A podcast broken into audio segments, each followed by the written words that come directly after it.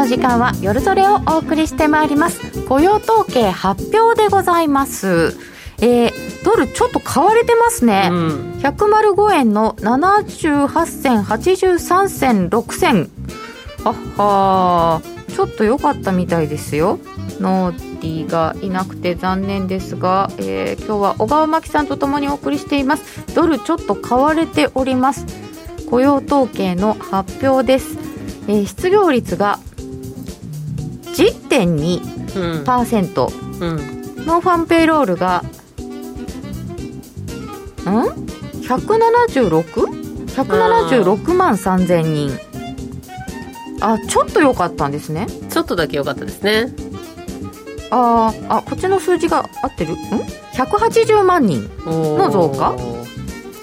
あ176万っていうのと180万っていうのがあるなちょっとなんか間違ってるかもしれません、うん、えっ、ー、と7月の雇用統計民間部門で146万人製造業で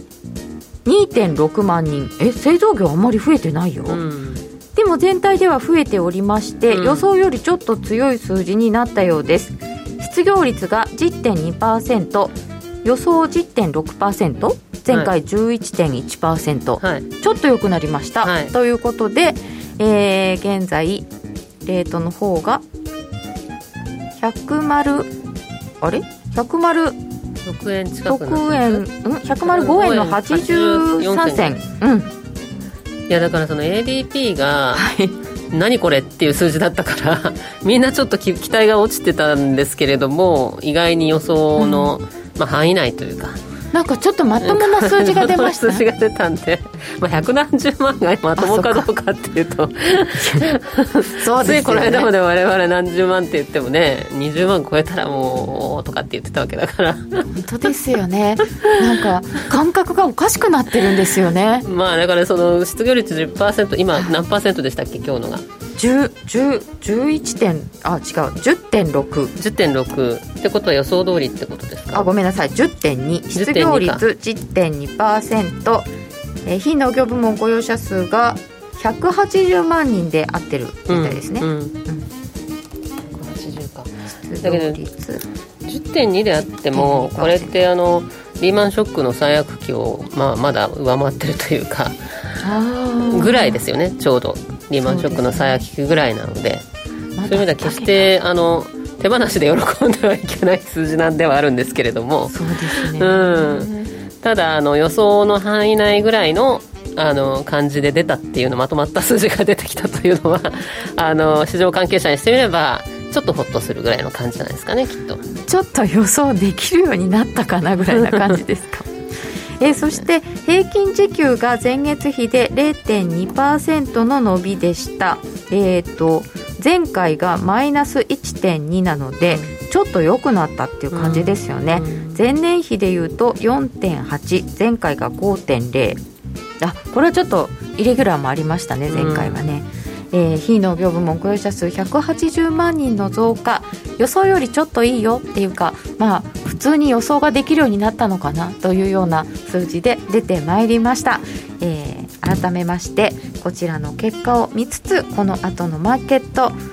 いろいろ伺っていきたいと思います。本日のゲストソニーフィナンシャルホールディングスチーフアナリストの小川真紀さんです。どうぞ。よろしくお願いいたします。えそれでは今夜も進めてまいりましょう。夜トレは FX 投資家を応援していきますよ、えー、皆様ご質問は、えー、YouTube ライブチャット欄の方にお寄せくださいえさて改めまして今夜の雇用統計非農業部門雇用者数は180万人の増加失業率10.2%ちょっと予想よりいいよという数字でしたが105円の80銭台まであった後、折り返してきて、今105円の69銭。ちょうど始まった頃に戻ってきてしまいました。そうですね。うん。うん。なんかちょっと落ち着きかけてるような感じもありますが、この後どうなるか。そうですね。うん、まあ、数分なので、あれですけど、うん、これぐらいの数字だと、意外と予想に近かったねっていうことは特にこれで何か動きが変わるっていうような数字ではなかったなってことですか？そうですね。ということですね。やっぱりあの、そもそもあの雇用統計見てる理由っていうのは、はい、あの、これまでずっとその、今ってちょっとまあ、あの、実際にコロナショックでもってそれがどのくらい経済に影響を及ぼしているのかっていうところがとっても、まあ大事なわけなので、それで非常に雇用統計って重要なんですけど、うん、そもそもその、あの、金融政策のあの、デュアルマンデートっていうのがあって、あの、雇用の最大化とかね、あの、そういうことで、金融政策に、あの、影響、インフレーションと、インフインフレ率と、その、あの雇用っていうのがあの FRB の大事な2つの目標なわけであって、もともとはね、それで、今ちょっと異常事態になっちゃってるんで、ちょっとそういうことはさておきって感じになってると思いますけれども、うん、まあ、いずれにしましても、その金融政策のところにまあ影響があるのでっていうところでまあ見てる面はあると思うんですけど、うん、FRB 自体が、もうそもそもその2022年まで利上げしないって言ってるわけなので、そうですね。はいあの金利は上がらないよねっていうことなので、で、そうすると、やっぱりその、あの、どうしても、こう、まあ、どんどん買われるっていう感じにもならないし、それじゃあ円高かっていうと、私はそれもちょっと違うような感じがしますけれどもね。今回、まあ、今のこの FRB の政策の作り方を見ていると、雇用統計がどうだったから、金利を上げるとか下げるとかもないし、うん、もうずっと上げないって言っちゃってるし、雇用統計の重要性はそういう意味ではだいぶ下がってしまったってことですよね。そうですね。もう3月の、うん、あの以降の FRB のあの政策っていうのがそもそも、はい、もう何でもやります体制になってるわけなので、あのまあ、国債だけじゃなくて社債まで買い入れたりとか、あの定額付け社社債とかね、はい、そのジャンクボンドとかまで、ね、あのになったものまで買ってるっていうあの電子。そうですね。いうことなのであのもう本当にそのここまで来てねその FRB の資産残高っていうのがあの、まあ、要するにそのバランスシートが膨れ上がってるわけですいろんなもの買ってるから。でそれって結局あのリーマンショックの時でももともとあのリーマン前に1兆ドルだったのが、うん、あの4.5兆ドルまでぐらい増えて それが今7兆ドルとかになってるわけですね。なんかグラフを見るとあの右端のところがまるでこう絶壁のような。まっすぐ上に立ち上がってるみたいな感じになってるぐらい急激に膨らましてい。るわけなんですよね。だからあのそういう状況になっているっていうことは、あのテーパータントラムっていうのあったじゃないですか、昔。ありました。5月23日に暴落したやつ。2013年にバーナンキさんが、はい、これあのちょっとね、その量的緩和縮小とあのテーパリングするっていう話をしたもんで、うん、マーケットがびっくりしてしまって、で、もう株は暴落するし、ドル円は10円ぐらい円高いくしみたいな話があったわけですけれども、あの、今のバランスシートの規模ってその日じゃないわけですよ、その時の日では。そうですよね、うん、だからもうちょっとでも出口みたいな素振りを見せればあの結構株も大ショックになるとは思いますしあの為替もそれなりにインパクトがあると思いますしっていうところであの今のような形をしてるとなかなか出口って話は、まあ、当面ないと基本的には。で2022年までそういう意味ではあのまあ、金利は動かさないと上げないっていうことは、少なくとも今の、まあ、フォワードガイダンスというかですね、はい、あの市場関係者とのコミュニケーション上はそういうふうに言言ってるのと同じことなので、うん、そういう意味ではあの、まあ、金利は当面上がらないということだと思います。ただね、それがあの大事なのは、じゃあアメリカだけそうなってるんですかっていう話だと思うんですよ。はいね、だから比較の問題ですもんね。そう、為替っていうのは、やっぱりその、あの、二つの通貨のその強弱感の、まあ、あの、比較ですよね、うんっていうことなので、結局その、ドルはきっと弱くなるんだけれども、いろいろな通貨に対して弱くなっていく可能性がありますが、じゃあ、円に対してどうかっていった場合、日本銀行も相当バランスシート膨らましてるわけで、この間。そうですね、うん。まあ、ドルベースで実額にすると、あんま変わんないっていうか、FRB と日銀と、あ実はあの ECB もそうですね、あんまり変わらないっていうか、みんなこんな立ち上がっちゃってるんで、あのそういう意味では、はあ、まあ、どこも、というのはね、そのあのコロナ対応ってその他の景気後退とかとやっぱりちょっと違うのは、はい、あのどの国にとっても危機なんですよね。今日みんな、ね、あの万国共通の危機であって、はい、どっかの国一つっていうわけではないわけですよね、うんうんうん、だから結局どこの国もあの財政支出はするし拡大するしで、えー、それでなぜそのそれでも財政危機とかね、うん、その国債が暴落したりとかそのえー、まあ、さらなるね、はい、国債増発懸念とかで国債が暴落したりとかっていうふうには、えー、ならないかっていうと、うん、やっぱり一つにはまずはそのあの万国共通の危機であって横見てもあの後ろ見てもみんなやってると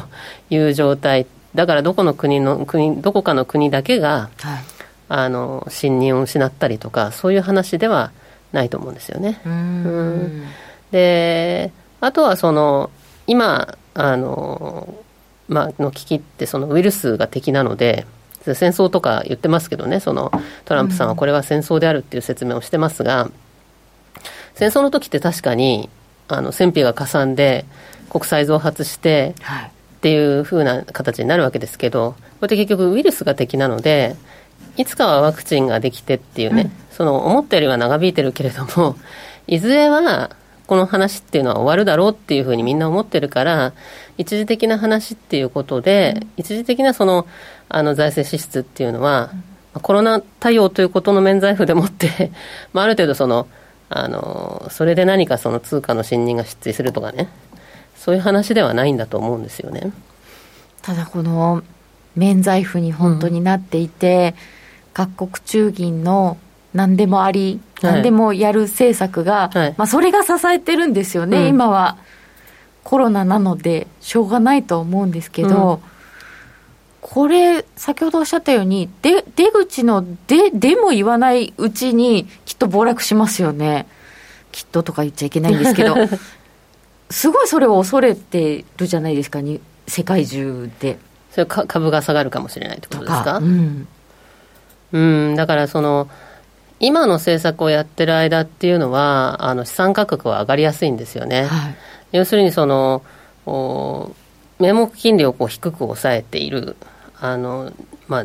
10年債とかまでもほほとんどどこの国もゼロ近くになっちゃってるっていう状態なので、名目金利は下げていて、で、まあ、アメリカなんかだとちょっと、その、これだけ緩和してるから、期待インフレ率がちょこっと上がってきていると。あそうですね。でそうするとあの実質金利が下がるっていうことなので、うん、実質金利が下がるときっていうのは、やっぱ株価は上がりやすいですし、うん、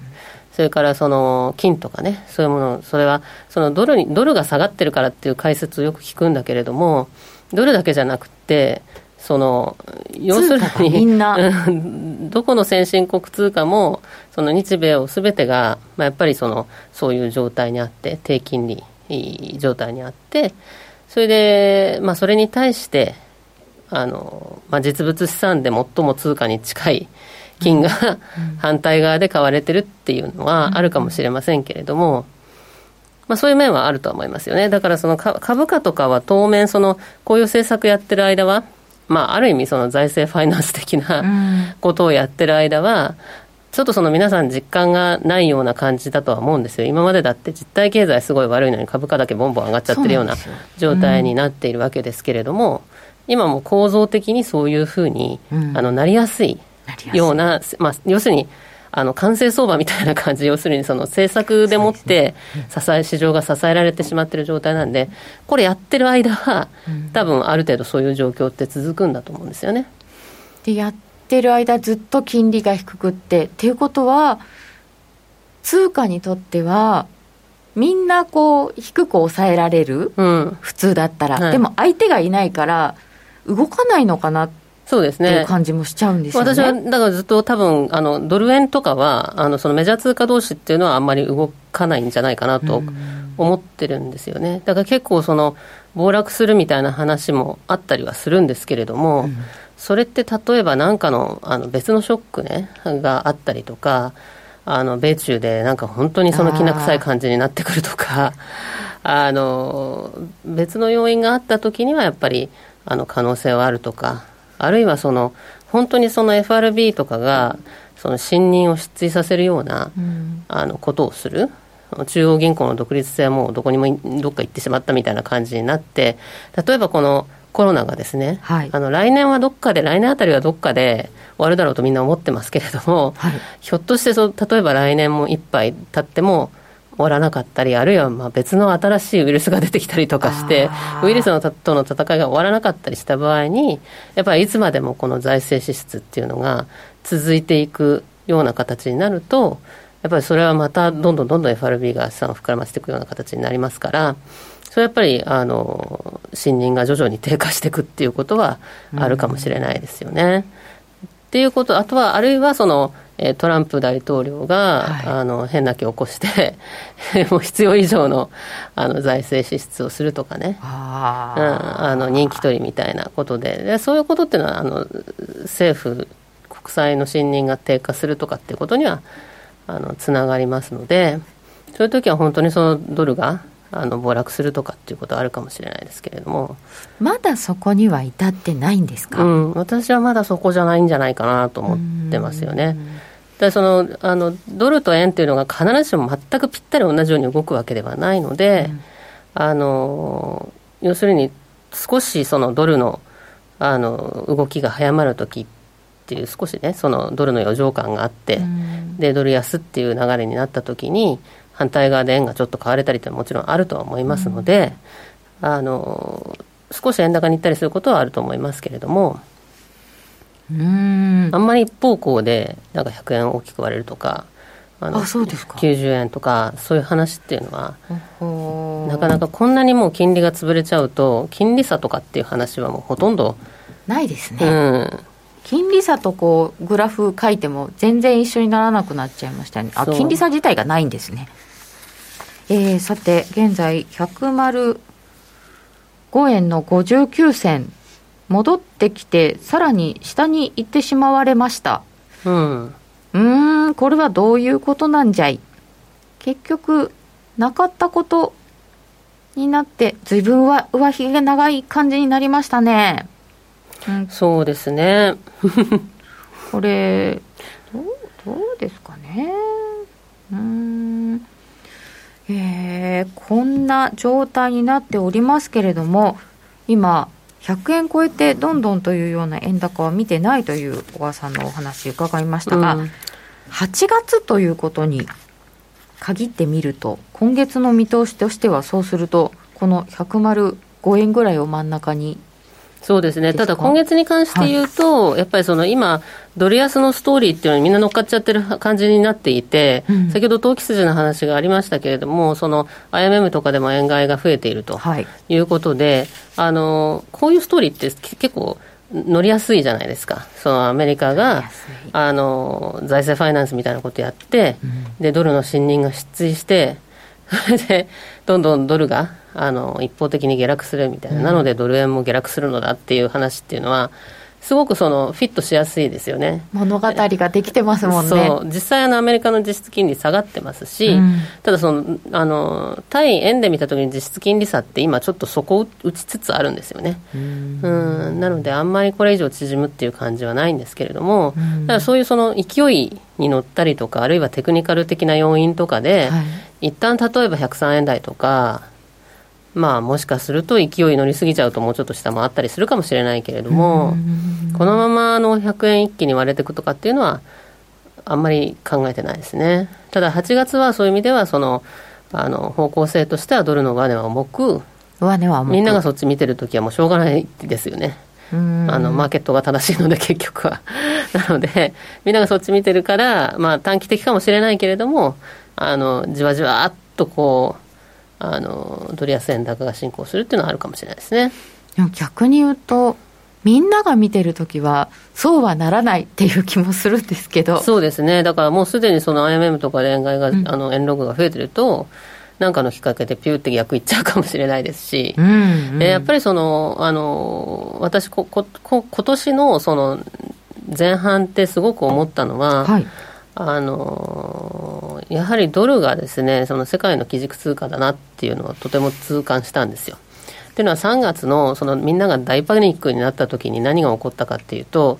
あの全ての資産をねキャッシュ化して現金化しようっていう話があったじゃないですか、はい、それで何でもかんでも売ってとりあえずキャッシュにするのだと、うん、でその時にあのじゃあ何買うかって言ったら、うん、世界の基軸通貨であるドルはみんな欲しいわけですよね私のマーケットの友人がすごくうまいこと言ってましてあのこの時のドルというのはあのトイレットペーパーに似てるっていうんですね。トイレットペーパーの買い占め？そう。要するにあの持ってるんだけれどもあの市場からなくなっちゃうとスーパーからなくなってしまうと怖いのでとりあえず買っておくみたいなね。棚に入れておきたいんですねうちで。なのでとりあえずその基軸通貨であるドルの需要が増えるっていうことがあってあの時ドル円も引っ張られちゃったんですね。結局その我々リスクオフの時には円高ですって説明してきたのに。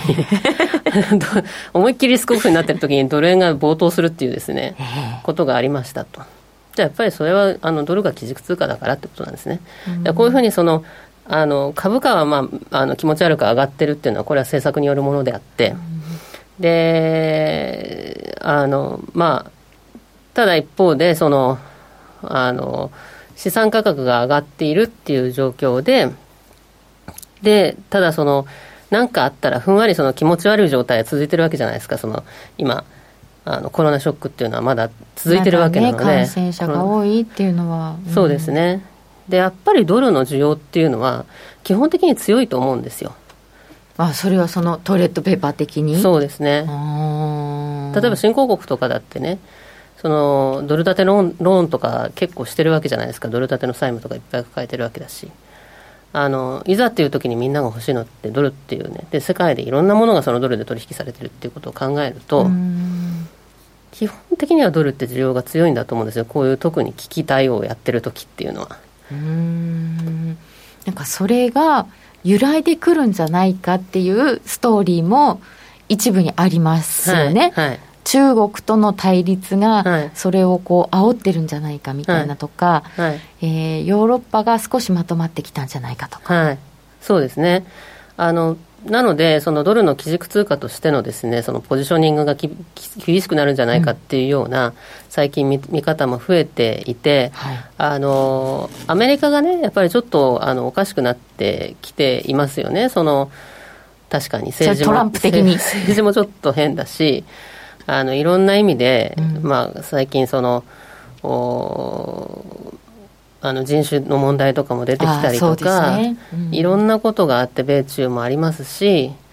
だけどじゃあそのドルに代わる基軸通貨になるものってあるんですかっていう話だと思うんですよ。今ね今現在では、うん、円にはまあ難しいし、円ってもう国際化、円の国際化って昔ずっと言っててなかなかならなくて、そうですね、うん、っていうのもありますし、まあ、ユーロは難しいですよね、ドルの代替にはなりえないっていうことで、で人民元がそのデジタル通貨になるから、あのデジタル人民元が代わりになるんじゃないかって、それは多分ね、なくて、まずはその規制を緩和して、えー、国際通貨にするんだったら、資本規制をやっぱり、うん、あの緩和しないと無理ですよね。ルールが違うところで生きてますもんね。うん、全くその変動相場制でもない通貨がね、世界でどんどんねその使われるっていうのは難しいわけで、うん、でドルの代替になるものってとりあえずないんですよ。ないですねまだね。でそのドルが厳しいから金買うのだって言ったって金でお買い物とかしないじゃないですか、うん、重た。だからそれってやっぱりね、うん、その無理があるっていうかドルが基軸通貨のポジションを失うっていうのはそれは、あの数十年後の話であるかもしれないんですけれども今そんなにすぐ来るような話ではない、うん、これが今のちょっとしたドル安の定流にあるとまでは言い過ぎ、うん、ただねその気をつけなきゃいけないのはあのドルの外順がねやっぱりちょっと少しずつアロケーションが変わってきていてあの2015年であの世界のあの外貨準備に占めるドルの割合って、2015年で68%だったんですね。68%で直近で今60まで下がってきちゃってるわけですよ。ということは、まあ、残念ながらその世界の外順に占める中国の割合が大きすぎるので 3割ぐらい占めちゃってんであの中国が、まあ、ドルをねあの少しその他の通貨に、はいあのじわじわっとこう、うん、あのアロケーションリアロケーションしてるっていうのはあるかもしれないですし、うん、だ他の国々もトランプがあんまり勝手なこと言ってると、うん、2010やっぱり就任した後ですよ。2017年以降少しあのこう減少が加速しているところはありますので、え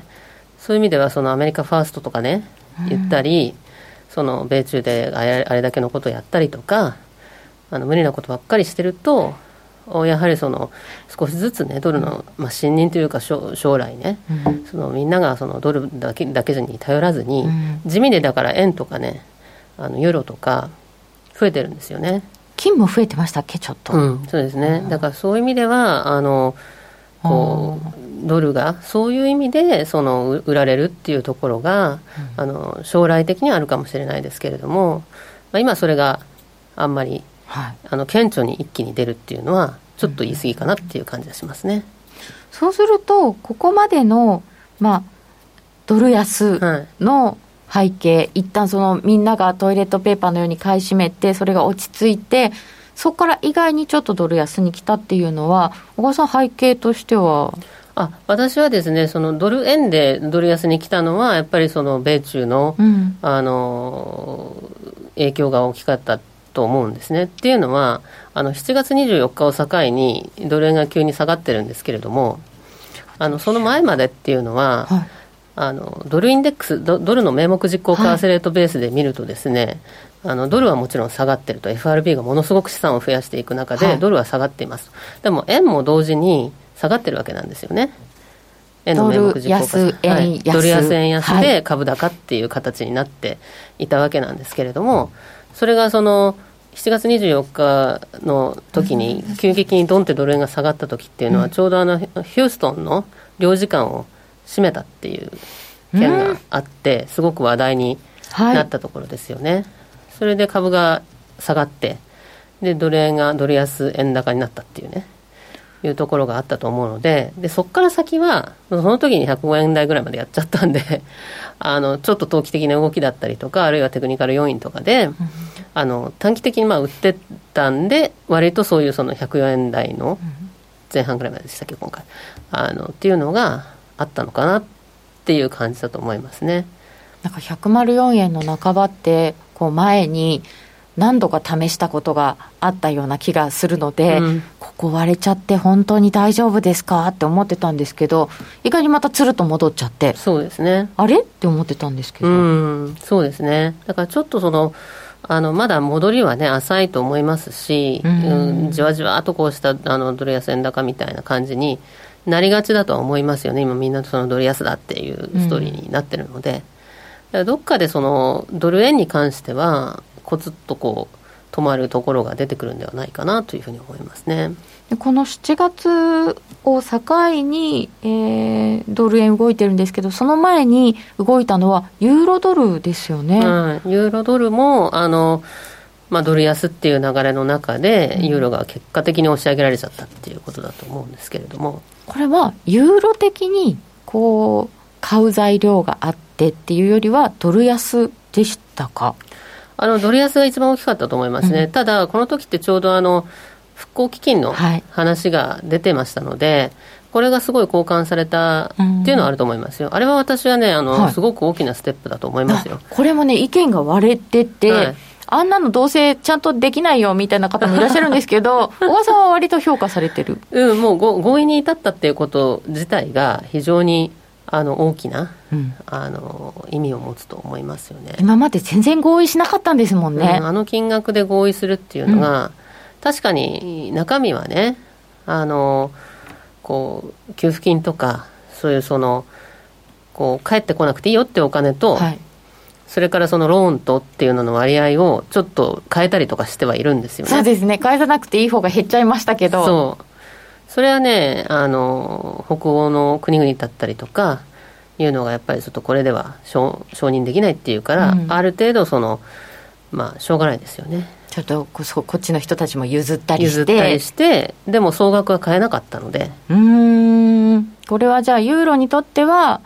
大きな大事な0.5歩ぐらいうん、そうですね。であのしかもそのユーロ共通債、はい。まあ、あの一生懸命一時的だとかなんとかって言ってますけれどもそれで資金調達しようっていう話っていうのは非常にこう意味があることだと思いますよね。で8月はユーロはまだもうちょっと上があったりはしないんですか？うん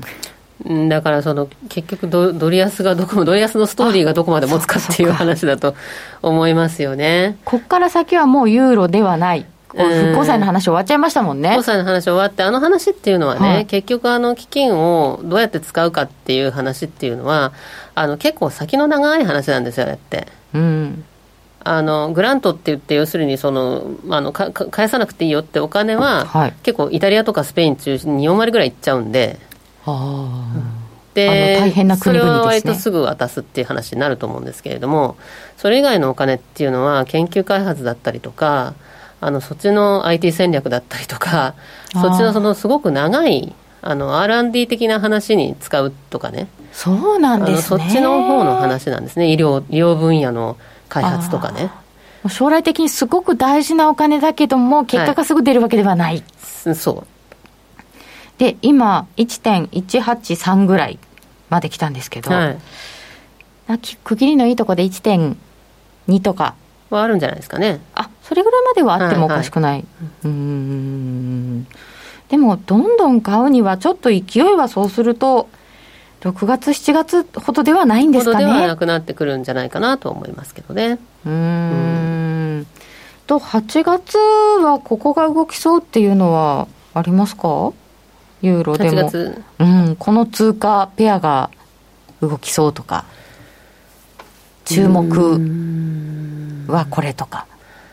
まあなんかその、好むと好まざるとにかかわらず、新興国通貨がね、結構なかなか大変なことになって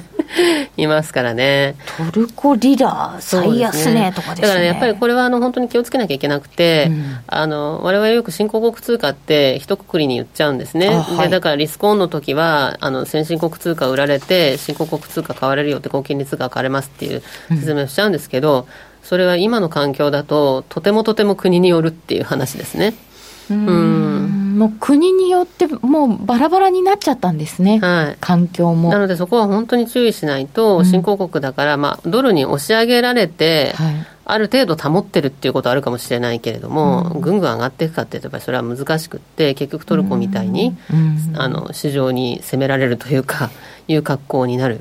通貨も出てきますので。介入してもちょっと間に合わないみたいになっちゃいますよね。そうですね。だからもう外順が減ってしまっていて、うん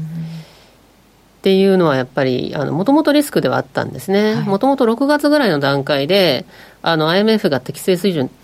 言ってる水準の8割ぐらいしかなかったんですね。でそれが今7割ぐらいまでなってきちゃってるんで、あの、ちょっとなかなか厳しいっていうか、これからどんどんどんどんその介入できるっていう感じではないと思いますし、やっぱりそもそも政策ミスっていうのはあると思うんですよ。あの、金融機関にね、はい、シャットアウトしちゃうっていう、あので国内だけかと思ってたら今度オフショアもっていう話になってで金利が急騰するみたいなね。そのマーケット絞っちゃったからギュッて。そうですよね、動けなかったらそうなっちゃいますよね。あの著しくあの投機筋対応とか言ってるんですけど、投機筋対応してるうちに、本気の投資家がこれ、トルコ危ないって思い出したっていう感じになってしまっていて、でトルコがあの大きく売られてるっていう状態はあると思うんですよね。本気で抜けてるんですねじゃあ、うん、の可能性があるっていう。あのあれは本当に失策だと思いますね。うん、なるほど。ちょっと今トルコリラなどについても伺ってまいりました。お知らせを挟んでご質問なども拾っていきたいと思います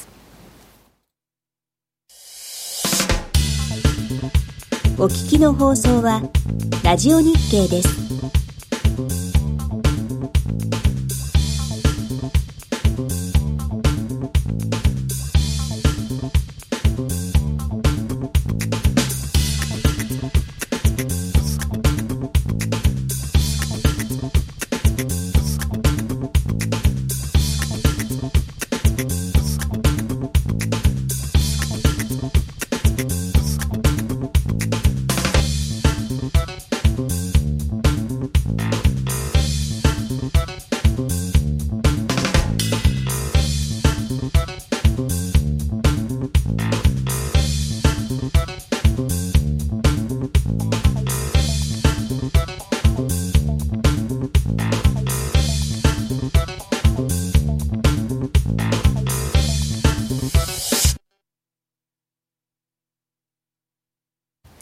日はソニーフィナンシャルホールディングスチーフアナリストの小川真紀さんにお越しいただいております。ここからもよろしくお願いいたします。よろしくお願いします。さて、えー、アメリカドル安といっても、やっぱり基軸通貨っていうお話を伺ってきたんですけれど、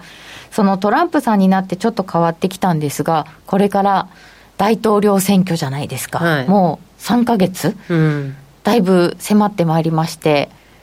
来週ぐらいにはもう民主党が党大会で副大統領とかももう決めなきゃいけないんですよね。そういう実態にはなっていて、今、バイデンさんが有利って言われてますけど、この大統領選挙は、マーケットにはどうですか？あの結構これって難しくってあのどっちが勝ったらどうっていうのはですね一概には言えないところはあるとは思うんですね。あの株式市場なんかはトランプがなった方が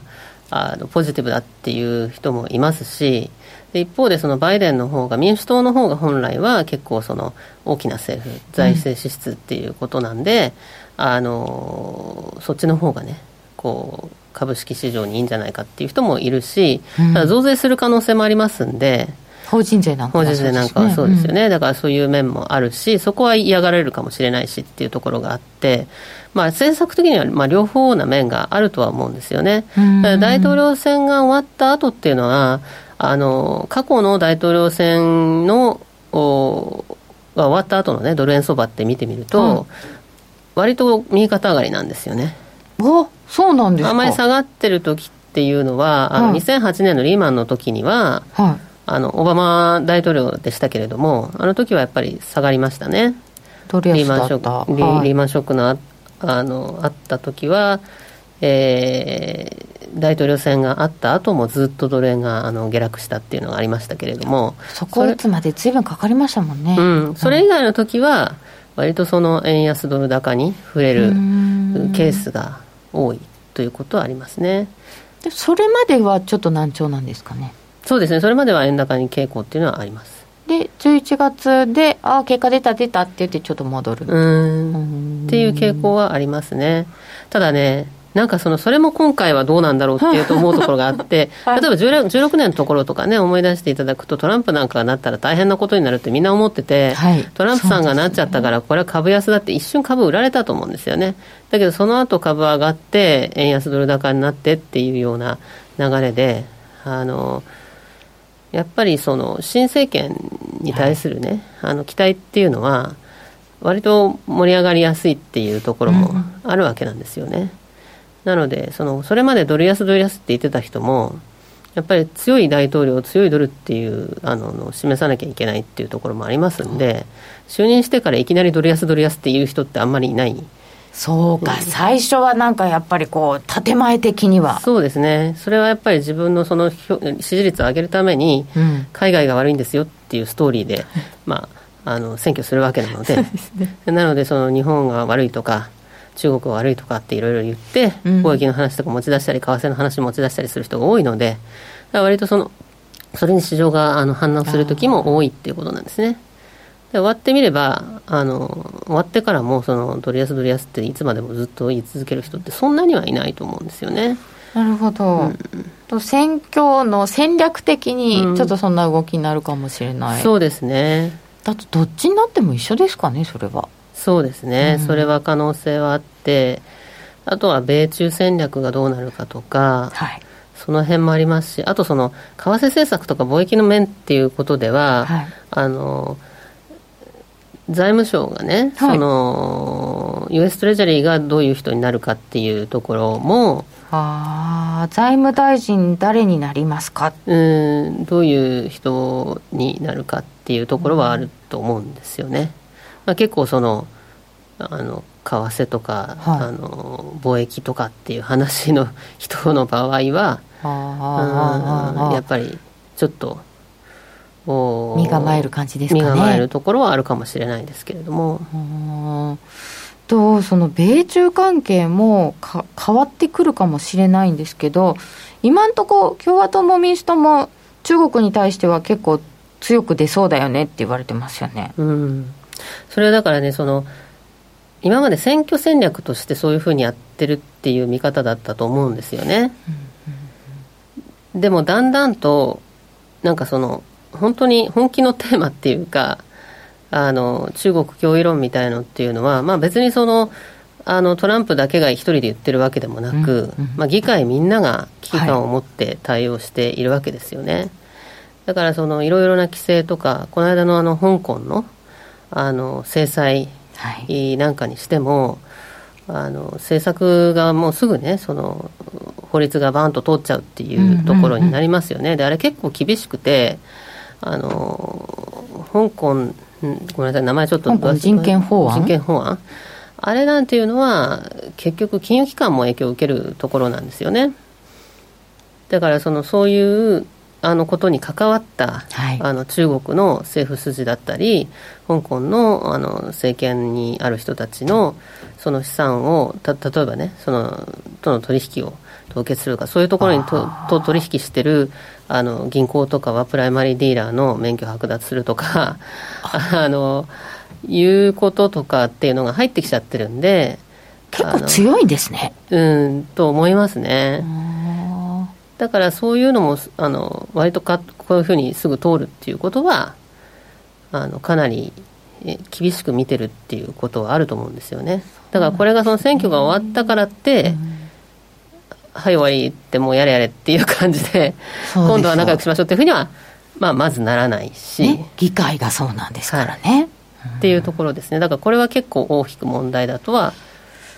思いますよね。これはなんていうかこうもう突然びっくりじゃないじゃないですか。もうもうもう1年やってるわけですから、うん、もうじわじわと。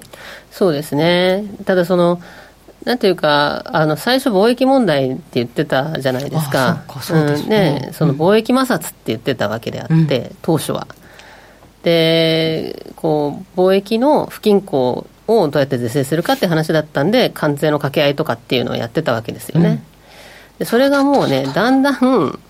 なんか安全保障とかそっちの方の話になってきているので、うん、もう層が違いますよね、うん、貿易、あとその安全保障、あとイデオロギーみたいな、そう。とハイテク、あだからもう覇権争いなんでしょう、ね、みたいな、うん、そうそう、だからそれはね、やっぱりあの結構心配っていうところはありますね。でもそれって先ほどのその、やっぱり通貨の比較の問題だからってことになると一方的にドル安でもないですよね。一方的にドル安でもないと思いますね。だからそういうそのリスクが高高高まる時っていうのは、うん、あのドルはむしろ買われやすい通貨なので。難しいですね。うん。えー、さて、えー、雇用統計を通過して、あ、無事通過？団長はいつも上。あ、そうなんですよね。あ、そう。あ、ポンドのお話もいただいてますね。ハワイはまたロックダウンだよ。そうなんですよね。ここで、ちょっと一部、こう、新規感染者数が頭打ちになってるっぽい地域もあって、アメリカの中でも。はいそそれがでも今後どうなるか次第ですみたいなことを FRB の人たちも言ってるわけじゃないですか、はい、もうコロナ次第です、はい、ワクチン次第です、はい、そうすると本当に先行きが読めないですよね。だって暖かくなってこう夏になったら減ると思ってたんですもん、うん、あのそうですよね。私もだから前回2月ぐらいだったんですよね。前回ご登場いただいたのが2月です。2月5日、うん、でその時はもう全然そんなここまで伸びるとは誰も思ってなくてで3月とかの段階でももう夏になったら終わるよねぐらいに思ってたじゃないですか、うん、それがもう全然こういう状況になってるんでなかなか大変ですよね。もうこれがだからそのワクチン、ワクチンって言ってすぐできるようにな感じね、それそれ次第でそのアメリカもそういうニュースが出ると株が上がったりとかいう局面もあったんですけれども、結局なかなか出てこないっていう話で。そうですよね、うん、普通言ったら何年ってかかるものじゃないですか、うん、ワクチンなんて。そう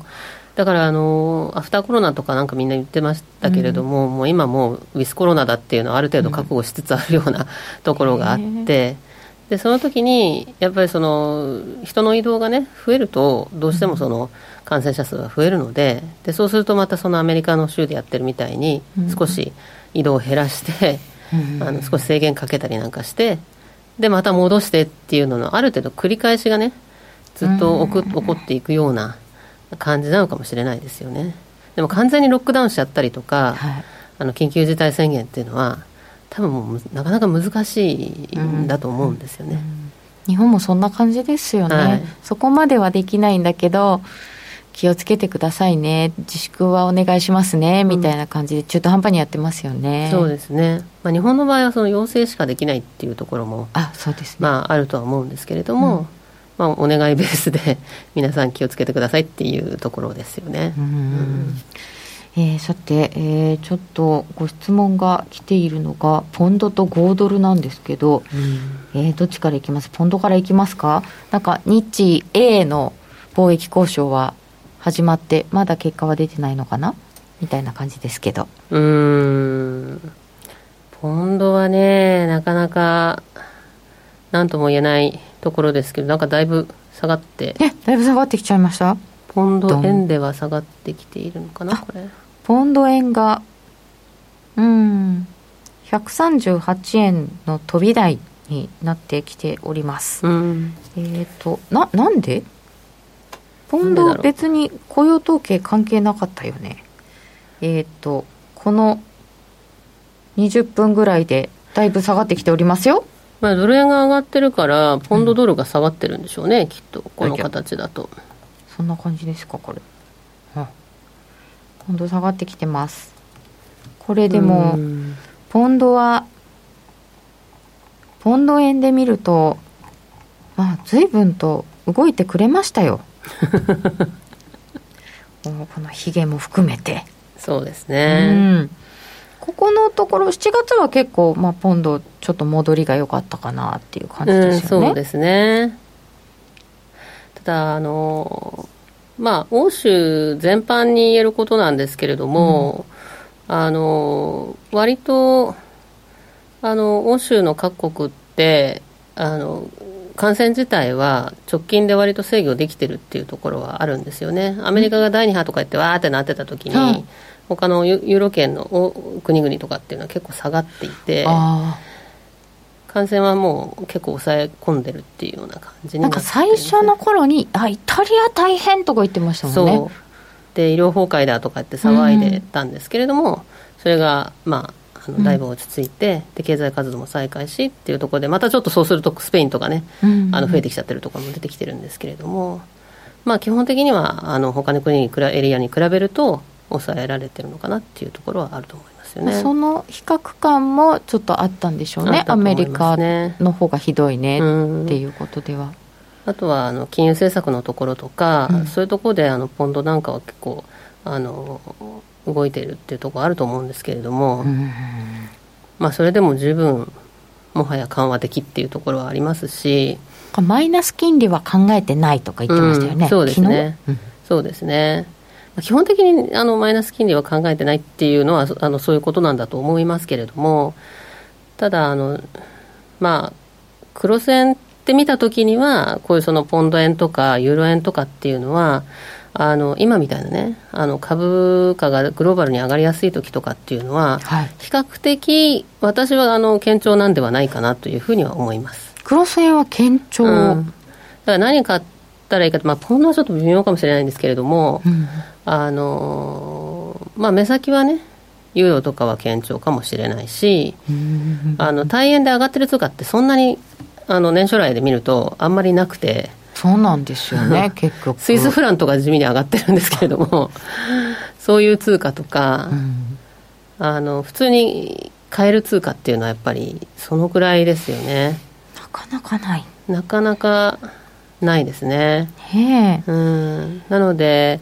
あのそういう意味ではあの少ないっちゃ少ないんですけれどもただあの黒線なんで黒線っていうかっていうと、はい、あのドル安のストーリーが例えば目先続きますとこのままね、うん、続くとします。でドル安のストーリーであのドル安なんだけれどもユーロに対するドル安と円に対するドル安どっちの方が強いかって話なんですよね、でリスクオンの時っていうのはあのそんなに、まあ、多少ドル円が押されたとしてもそんなに大幅に円円買いにはならないはずなのでそうすると例えばユーロ円なんかで見ると、はい。ユーロは割と上がりやすいってことだと思うんですよね。うん、ドル安もどっちで見るのか、うん、でそれに引っ張られちゃうしと対ユーロか対円かみたいなところで割とこうユーロが選ばれる。そうですね。そうするとユーロ円でもユーロがちょっと選ばれる、はい、ユーロ円124円の50銭ぐらい。お順調に上がってきましたよ。今日ちょっと落ちてますかね。うん。でも随分順調に上がりましたね。そうですね。ね1か月以上これだからユーロ持ってればよかっただけですよここ。そうはいかないなかなか。そうですよね。ねこれ難しかったですね。私は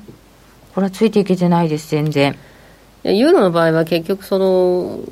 復興基金の話とか難しいだろうって最初は思われてましたし、うん、あのでもあのフォンデアライエンさんっていうね EU の、はい、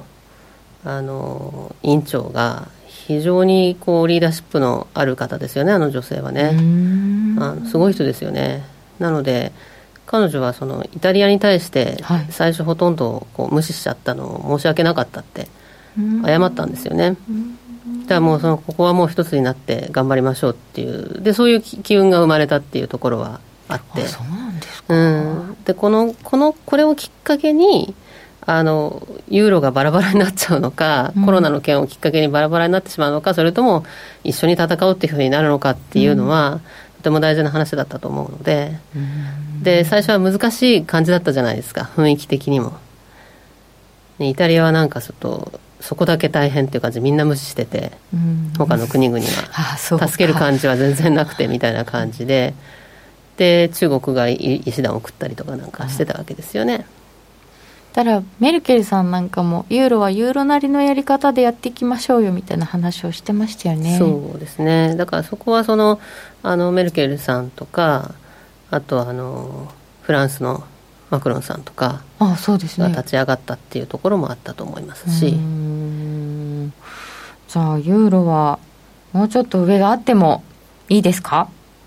うん。そうですね。目先はまだあるかもしれないですけどね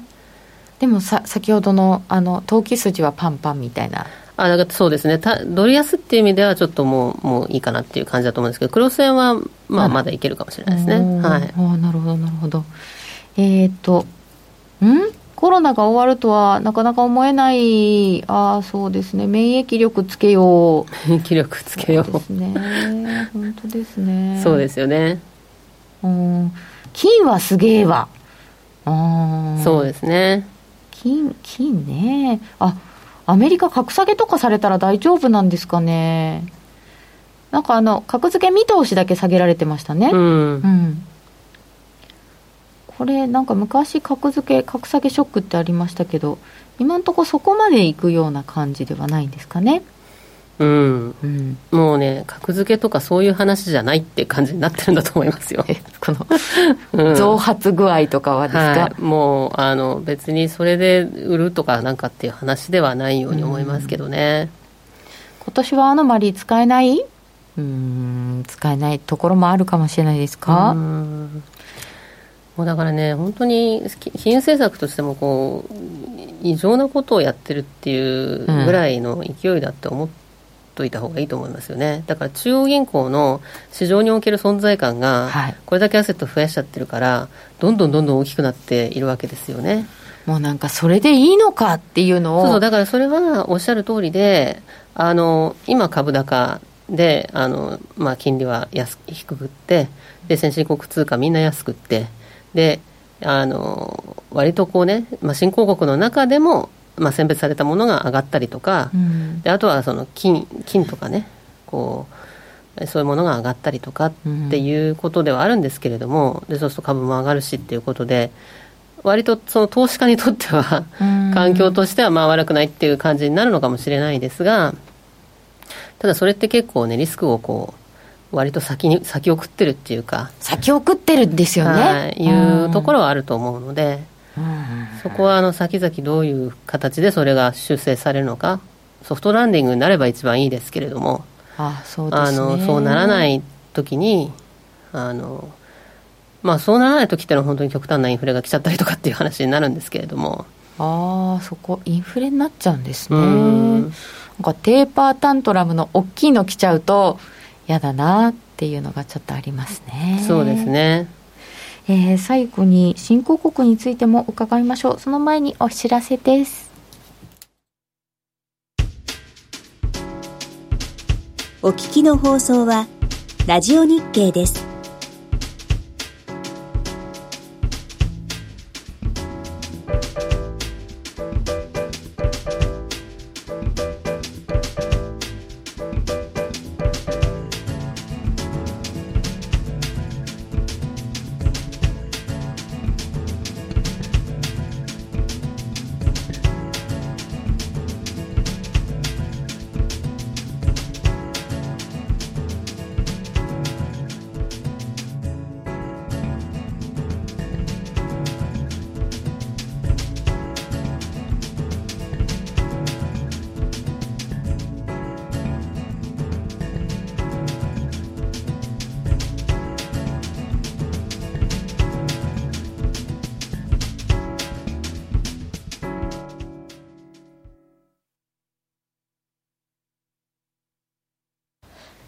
日は小川さんにお話を伺っています。今、えっ、ー、と、実際に100円まで、1ドル100円まで試しに行かないでしょうか、今回はっていうご質問来てたんですけど、小川さんはそんなに行かないっておっしゃってる説ですよね。はい。うん、どちらかといえば、あの、だから今はその本当にそのドルの、まあ、FRB がどんどんその資産を膨らましていった中で、3月に一気にいったね、ドル高が修正されている局面っていうような、あの見方をしてますので、それがそのいつまでもずっと続くっていうふうには思っていないですし、どちらかというと、こういう時っていうのは、ドルも円も安くなるので、あのドル円だけが単体で、どんどんどん下がっていくっていうふうには思っていないということなんですね。で、そもそもそのコロナみたいなこういう時には、ドルの需要が強いだろうっていうところもありますし。うんさて、そんな中で新興国、トルコ、ちょっとこう大変だねってお話あったんですけど。そうですね。だからその新興国通貨を見るときに、その基礎情報としてね、あの見とかなきゃいけないものっていうのがあって、はい、でやっぱりその経常赤字であったりとか、あとインフレ率であったりとかね、うん、トルトルコは今12%とかですかね、いうような状況で。インフレっていうことはやっぱり通貨の価値は下がりやすいっていうことですね。だからあ、ね、の要するに短期的には投資家としては名目金利見てますから、はい、やっぱりその金利の高い通貨っていうのはねマーケットがいい時は買われやすいけれども、うんそういうそうでない時は大きく売られやすいっていうのは反対に大きく売られちゃう。いうことなんであと対外債務が多いかどうかっていうところはあの見ておく必要があると。でトルコとか南アフリカランドとかアルゼンチンとか全部その辺がやっぱり厳しい状況なので、そういう基礎的な条件はぜひちゃんと見てから新興国通貨は狙いたいと思います、今日は小川真紀さんにお越しいただきました。どうもありがとうございました。それでは皆さんまた来週